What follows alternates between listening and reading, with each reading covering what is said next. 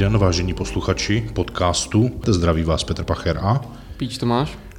My vás zdravíme eh, s dalším tématem, které dneska na základě vašich přání a zájmu a preferencí, které byste chtěli probírat, zní, jak to Tomáši zní? Eh, zkrátka asertivita, v čem to spočívá a zkrátka jak by se měl člověk eh, na to dívat, aby to nebylo vyloženě bráno v nějakém negativním směru. Mm-hmm.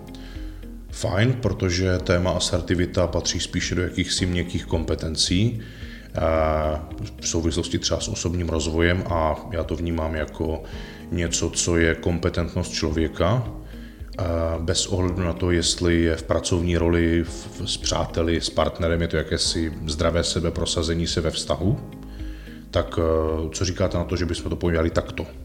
Může být. Fajn. Když se budeme bavit o asertivitě, tak kdybyste vy teď mohl rozhodnout a měl říct, co by mělo být výsledkem dnešního, řekněme, 20-minutového povídání, tak co byste řekl? Co by mělo být výsledkem tohoto uh, rozhovoru, mm-hmm. tak určitě si myslím, že bys měl posluchač odnést to, co vlastně, nebo jak se na tu asertivitu dívat a když třeba někdo neví, uh, co ta asertivita přesně znamená, nebo jak se prosadit, tak si mm-hmm. myslím, že by měl si jakoby odnést i tu informaci, jak s tím pracovat, aby byl asertivní. Jo, jako když to řeknu hodně, hodně zjednodušeně. Mm-hmm. Dobře. Já když nad tím teď zapřemýšlím, a zeptám se a využiju to, že dneska nás poslouchají posluchači a hm, tohleto téma je nějakým způsobem zajímá, ale nemůžou se vyjádřit eh, v tom, v tom reálném čase a ten, ten, s kým se tady můžu bavit jste vy, tak eh, jak jste na tom vy s vaší asertivitou? O to, co byste jí chtěl dneska změnit nebo upravit? Mm, já když jsem nad tím přemýšlel, co, co to vlastně je, četl jsem si o tom a tak, protože uh, já jsem měl tu asertivitu spíš jakože nevědomou, a mhm. jakmile jsem si o tom něco přečetl, tak jsem si začal uvědomovat věci, které uh, mi předtím přišly, že k tomu vůbec nepatří. A zjistil jsem, že zkrátka je to jak kdyby věc, která vás nějakým způsobem brání uh, od toho, abyste vlastně uh, nějakým způsobem zaprvé nepoškodili ten vztah, ale zároveň abyste si udrželi vztah sám k sobě.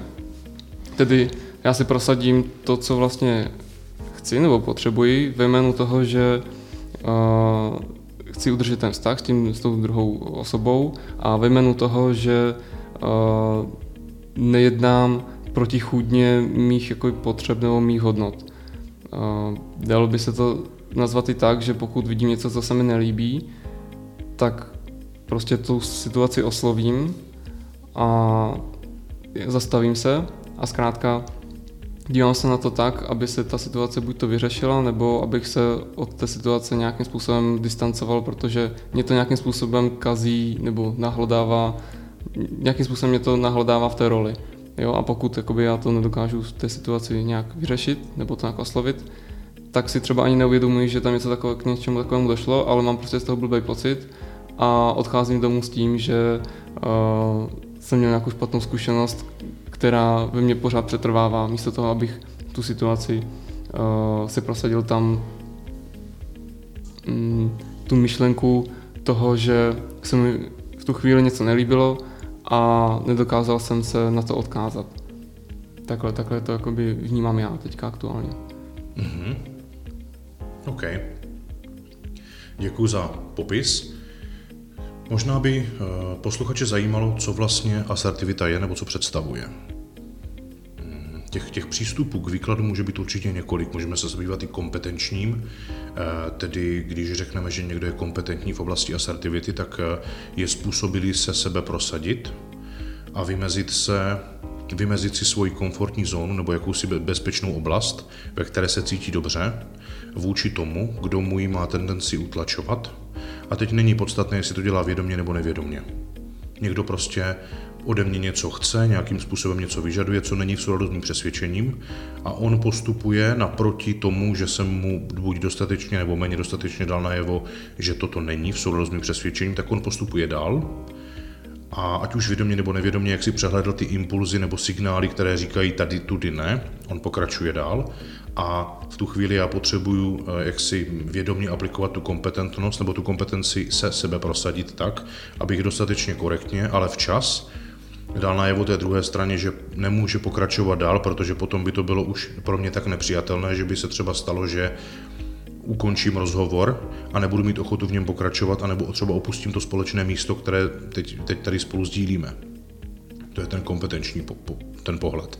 Potom může být psychologický pohled, že to je fenomen, který se stává z několika různých charakteristických znaků nebo vlastností, nebo chceme-li nastavení osobností, kde se mísí citlivost, dominance, empatie a, a další, řekněme tomu, pozorovatelné nebo měřitelné fenomény které lze změřit v chování a v eh, prožívání člověka a můžeme podle toho stanovit, k čemu ten člověk má dispozice. Jestli být spíš submisivní, to znamená nechat eh, se tlačit třeba i za hranu, kde ostatní jiní by nesouhlasili, a ta jeho flexibilita je až tak eh, silná, že se přizpůsobí, i když, nebo souhlasí a ne, neozývá se, i když je mu to krajně nepříjemné. A nebo ta druhá úroveň, to je ta síla té dominantnosti, která má zase tendenci být tím, kdo není přizpůsobivý, ale nutí k přizpůsobení ty ostatní. A abychom nezůstali v té metaúrovni nebo v té teoretickém tom pojetí, té asertivity, tak eh, se zase pořád, eh, nebo, nebo zase pořád, vracíme se k tématu vlastních potřeb, toho, co skutečně v té dané chvíli v souvislosti s prostředím, ve kterým jsme, co potřebujeme, proto, aby jsme se cítili spokojení. Tedy aby jsme měli ten subjektivní pocit na úrovni, že všechny naše potřeby jsou v dané chvíli naplněné natolik, že nás to činí spokojenými, tudíž nejsme afinní vůči pocitu nebezpečí. Tudíž necítíme se nebezpečně, necítíme se ohroženě, takže převládá spíše pocit spokojenosti a v tu chvíli eh, to je, nebo v tu chvíli si můžeme říct, to je to, co bychom chtěli, třeba udržet eh, dlouho, nebo třeba někdo by chtěl po celý život. A pak, když do toho vstoupí někdo, kdo má tendenci, nebo něco, co má tendenci tu naši komfortní zónu zmenšit a nějakým způsobem nás přesvědčovat o své pravdě, o svém, o svém přesvědčení, o svém názoru, tak eh, pak mnohdy na člověku záleží, jak moc je v dané chvíli na tom z hlediska třeba energie nebo té pozornosti, která mu ještě zbývá proto, aby se ohradil. A když teď pominu, že i když mám energii, ale jsem submisivní, takže se nechám utlačit, a když pominu, že já jsem ten, kdo utlačuje, prostě dívám se na to spíš jenom z toho pohledu jakési mm, nezúčastněnosti ani na jedné straně toho extrému, tak prostě já bych v rámci svojí identity a svých potřeb měl vědět a neměl se nikdy bát vyjádřit svůj názor a postoj vůči čemukoliv, co mi připadá nepříjemné. Protože vždycky, bez ohledu na to, když teďka odmyslím, jestli jsem nebo nejsem schopen nebo ochoten být asertivní v dané situaci, tak vždycky jsem absolutně jednoznačně spojen se svými emocemi a cítím, co je pro mě nebo není příjemné. To je neodmyslitelné, spojené s jakoukoliv situací v běžné denní nebo noční době. Jediné co, tak bych prostě nebyl ochoten dát tu pozornost a věnovat se tomu, jak se cítím a potlačil bych to, tak potom se nemusím asertivně projevit.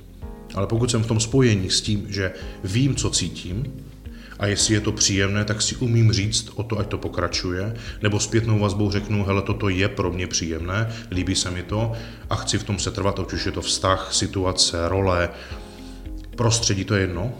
A nebo na druhé straně umím říct, aniž bych měl ostych, anebo obavu to sdělit, tak umím říct, toto je mi nepříjemné a já nechci, aby to pokračovalo. Protože ani nemusím dodávat tu výhrušku, pokud to bude pokračovat, tak odejdu, protože stačí mnohdy toto sdělení. Ne tedy každému, někdo je tak extrémně dominantní, že má tendenci jak si tak moc tlačit to své přesvědčení a svoji pravdu, že jak si přehlédne toto moje vyjádření a já ho potřebuji zopakovat v nějaké intenzivnější, ale korektní, stále korektní formě, ne protože, eh, mm, ne, ne z jiného důvodu, než protože mě neslyšel. A možná to někdy budu muset říct třikrát nebo čtyřikrát, kdy postupně ten gradient toho, té síly toho sdělení prostě bude, bude směřovat vzhůru, protože on to prostě neslyšel. A někdy to je třeba v rodinném prostředí, Typická situace třeba eh, vztah s mým otcem, kdy on má velmi silně vyvinutou dominanci z přirozenosti i z toho, v jakém vyrůstal prostředí a v jakém prostředí se profesně pohybuje protože jeho profese je v oblasti ministerstva vnitra, policie a těchto těch složek, čili tam je, tam je to vyloženě o velkém prosazování nejenom sebe, ale i toho zákona, kde ta policie stojí jako ten, kdo vyžaduje ten veřejný pořádek a bezpečnost. Tak on má tendenci ne nevnímat třeba v rámci vztahu v rodině, protože už cítí, že ten vztah je tak, tak silný a kvalitní, že vlastně klidně může až na čtvrté nebo zpáté zvolání toho, že nechci, aby v něčem pokračoval, protože se mi tohle téma nebo způsob, jako uchopil, nelíbí, tak prostě až to toho třeba zastaví, nebo ho minimálně donutí se zamyslet, jestli eh, by to nemohl říct třeba jinak. Jo, a ti lidé, kteří jsou disponovaní vlivem prostředí nebo profese nebo vůbec okolností k tomu být silně dominantní, tak ti ostatní nechtějí, chtějí s nimi mít nějaký korektní vztah, tak potřebují akceptovat tu skutečnost, že mu to musí říct třeba víckrát a ani jednou se nesmí nebo nemohou se nechat strhnout tím, že je začne zlobit nebo být naštvaní vůči tomu, že je neslyší, protože to je tak, k tomu člověku to prostě patří. On, jeho, jeho konstituce psychologické stránky osobnosti nebo psychiky je taková, že já pokud ho chci mít ve vztahu a chci s ním trávit čas a sdílet nějaký prostor, tak prostě potřebuji akceptovat, že on takový je. A prostě se obrnit, jak si musím na to mít tu energii, mu třeba třikrát zopakovat, hele, nevím, jestli mě rozumíš, ale já jsem to myslel takto a to, co říkáš, mi připadá, že mě nesní, ne, nevnímáš. A někdy to zvolat třeba třikrát nebo čtyřikrát čím více jsou ty vztahy blížší, třeba slovy v rodině, dneska jsem to zrovna rozebíral na eh, vzdělávání pro profesní vzdělávání pro magistry. Mám tady skupinu lidí z jedné velké multilevelové firmy, kde vzdělávám mimochodem skupinu vedení. A dneska jsme tam právě rozebírali to, že jakési nedorozumění, třeba v pracovním vztahu, se byť by to byla stejná nebo i možná drobnější věc významově, přesuneli se do oblasti rodiny, kde to sepětí těch vztahů a ta, ta znalost toho druhého za ty roky soužití je tak velká, že eh, v rodině mají zvláštní schopnost, možná nadání, vždycky říct tu věc přesně tak a přesně takovým způsobem, jak to toho druhého nejvíc zasáhne. Ne, že by to chtěli, ale prostě to už je součástí toho, jak, že ho tak znám a že když on mě naštve, tak já prostě možná nechtěně, ale intuitivně řeknu něco, co vím, že zákonitě ho zraní, byť je to drobnost, která by v jiné komunikaci vůbec tento kontext neměla. Jo? A ta asertivita vlastně je téma, budeme, si, budeme se na to dívat z oblasti těch kompetencí, jako zdravé sebeprosazení. Takže výsledkem té použité asertivity je, že tomu, tomu druhému dám dostatečně jasně najevo, že tento způsob, ať je to konverzace, názoru, co, čehokoliv, je prostě pro mě nepřijatelný, protože to není v souladu s mým přesvědčením o hodnot a potřeb.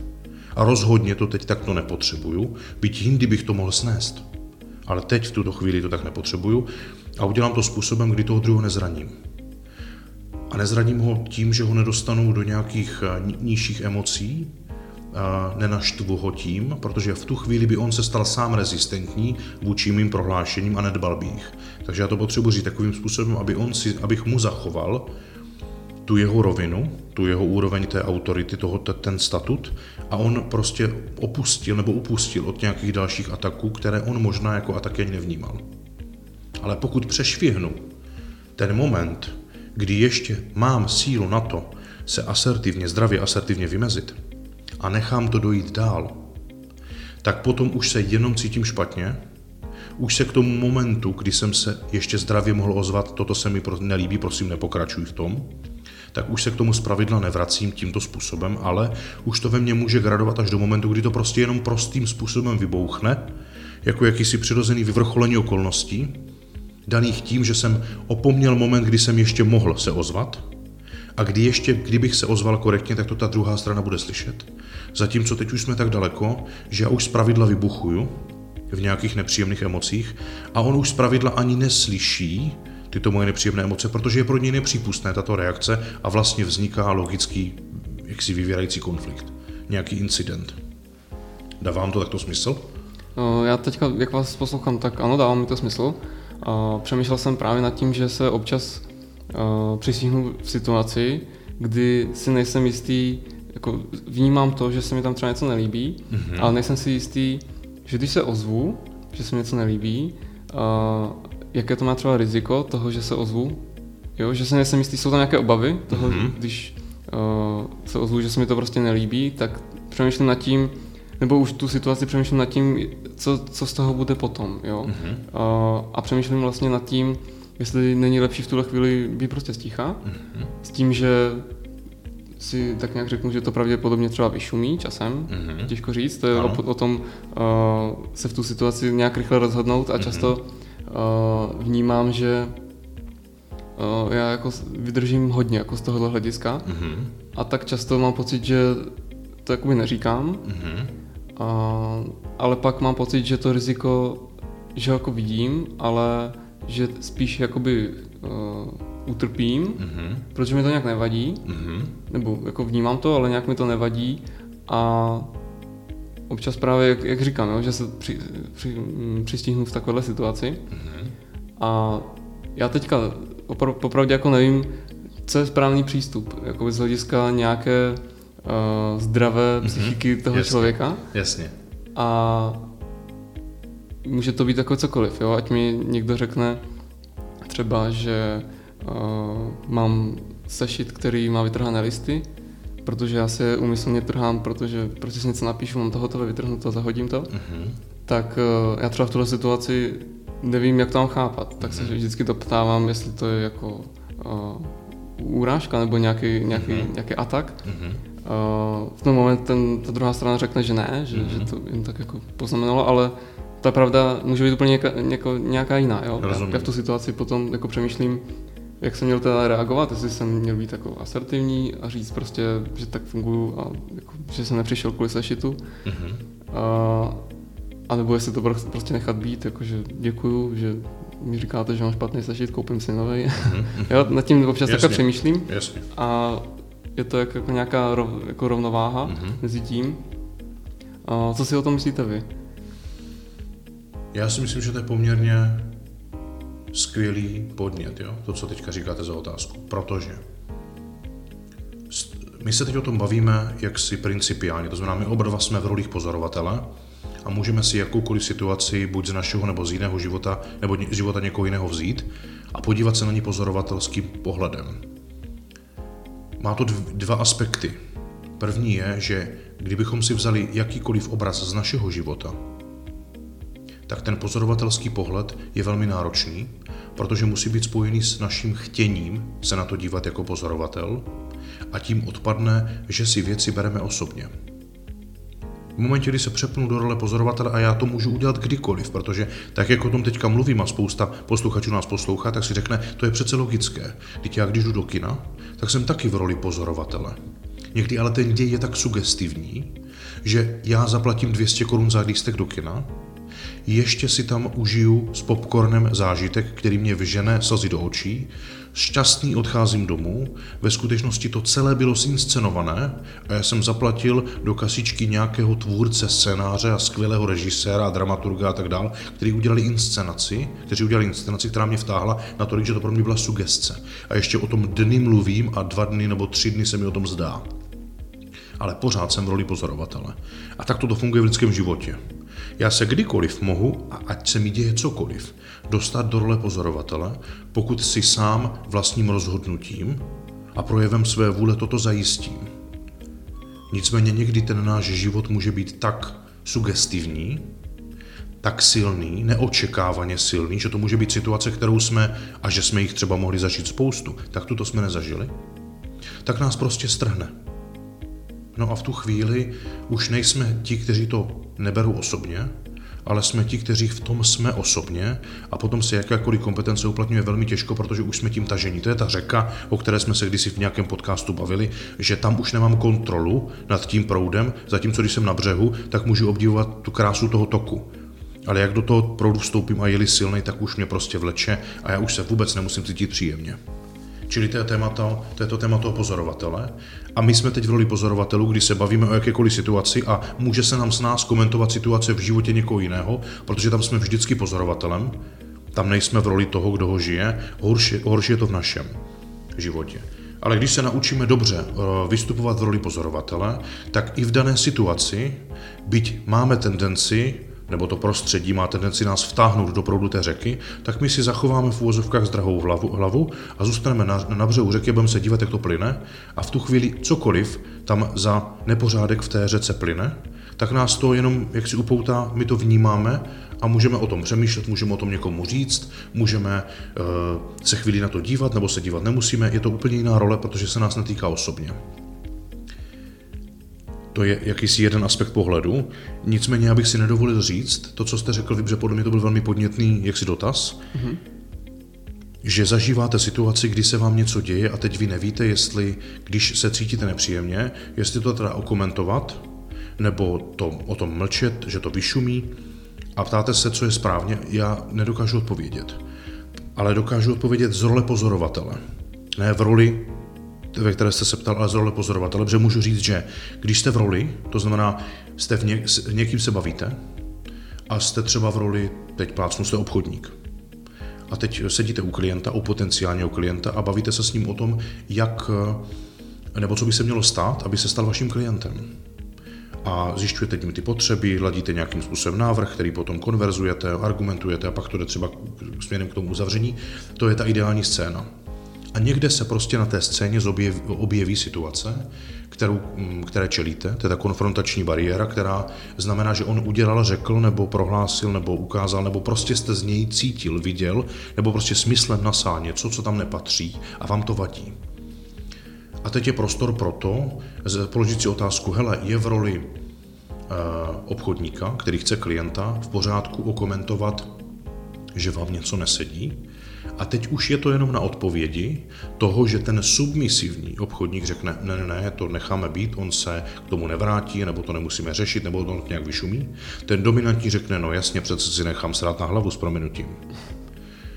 A ať to bude jakkoliv, tak do toho bude vstupovat ta identita, do té role obchodníka vstupuje ta identita, která vlastně vždycky se nějak cítí.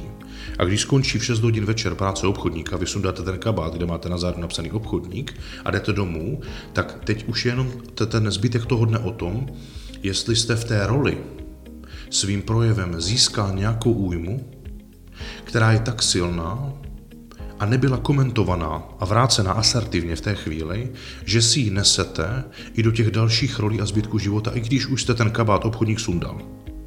A potom, je to, potom to podle mě není v pořádku, protože když to byl dobrý den, tak zbytek ne je skvělý, protože možná po cestě manželce dovezu i kitku, protože najednou nejsem obtěžkán těmi myšlenkami v roli a jsem svobodnější, tak mi to nebrání koupit kitku a udělat radost i nějakomu jinému. Když to byl špatný den, no tak si to snese doma bába, děda a nakonec i pes. Jo? A v tu chvíli jsem potom ovládán tou dominantní rolí, kterou ne- nemám pod kontrolou i v těch ostatních. A já jsem se rozhodl, že to tak nechci, takže já, když se situace, byť v jakékoliv roli, stane pro mě nepříjemnou, tak převezme kontrolu, já to teď říkám velmi mechanicky, převezme kontrolu nad situací moje identita, která říká, já se chci cítit šťastný a zdravý a spokojený, ať jsem v jakékoliv roli. A nedopustím, aby ať už jakákoliv jiná role trpěla újmou nebo dokonce ta moje identita. Takže vlastně v tu chvíli, jak si technicky převezme v situaci kontrolu nad tou situací identita a ta postupuje velmi jednoduše. Ta zvolí jednu z technik nenásilné komunikace, z přímé komunikace, z vlastního pozorování, sdílení emoce, to je jedno jaké.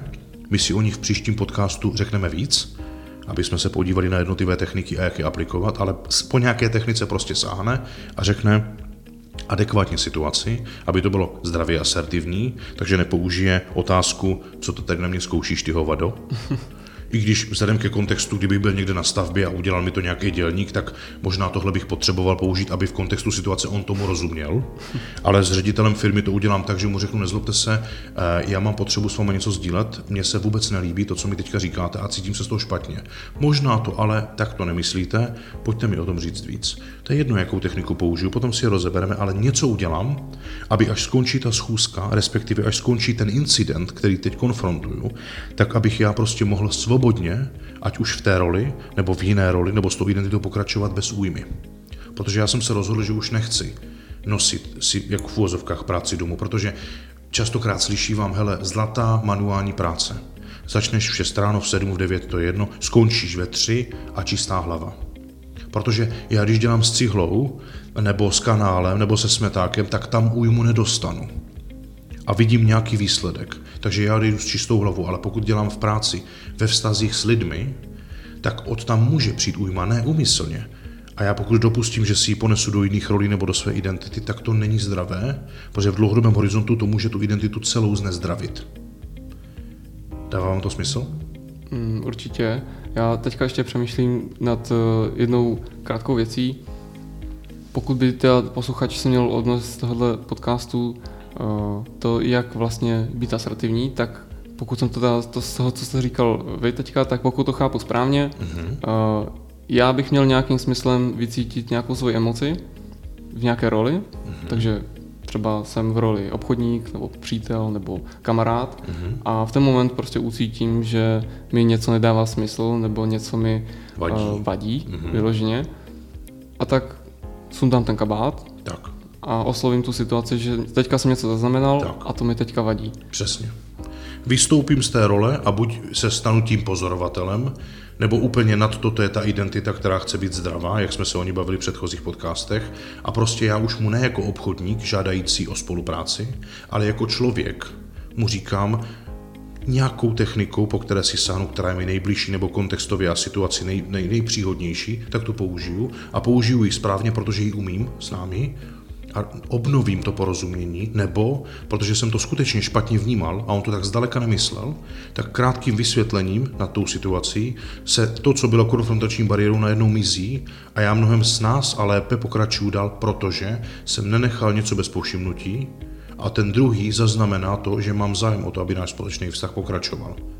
Protože to mávnutí rukou a nechání vyšumět, i když to je jenom prohlášení v mé hlavě, tak on to stejně cítí buď vědomě nebo nevědomě, protože to ovlivňuje moje další smýšlení, ať už při tom jednání, nebo potom, když jdu domů a sundám si ten kabát v té roli. Protože v momentě, kdy mi něco vadí, tak to nevadí té roli, ale vadí to mně jako tomu, kdo do té role vstoupil. A někdy ta újma, kterou získávám dlouhou dobu, aniž bych to uvědomoval, vlastně způsobí, že já přestanu mít důvěru v roli.